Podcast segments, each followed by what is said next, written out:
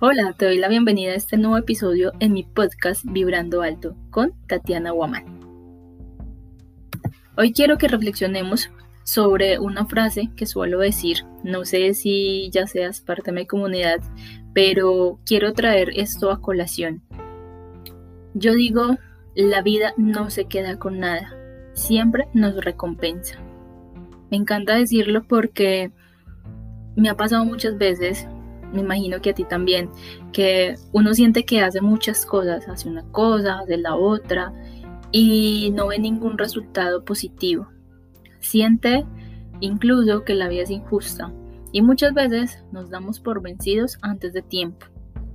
Pero si tuviéramos presente que la vida no se queda con nada, seguramente no tiraríamos todo a la basura y siempre estaríamos perseverando porque algo que yo he podido evidenciar es que definitivamente el tiempo de Dios es perfecto.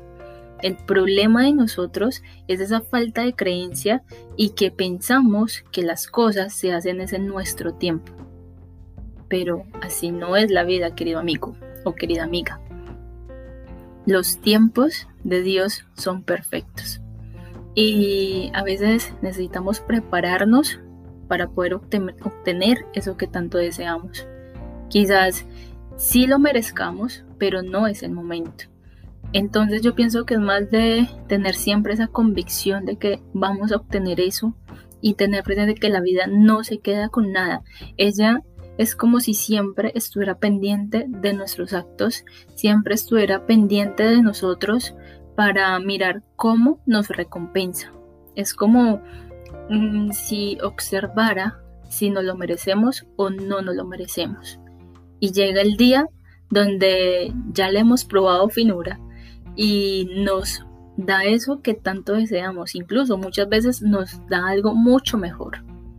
Entonces, yo lo que quiero hacer en este podcast es que tú reflexiones sobre esto y quizás en este momento pienses que no estás obteniendo eso que tanto deseas y quizás estás pensando en renunciar a tus sueños, renunciar a lo que estás haciendo, a tus proyectos, a tus metas, pero créeme que vale la pena esperar, vale la pena esperar y vale la pena perseverar, porque la vida tarde que temprano nos da eso que tanto anhelamos, solo que se trata es de tener paciencia y ahí es donde está uno de los grandes retos del ser humano.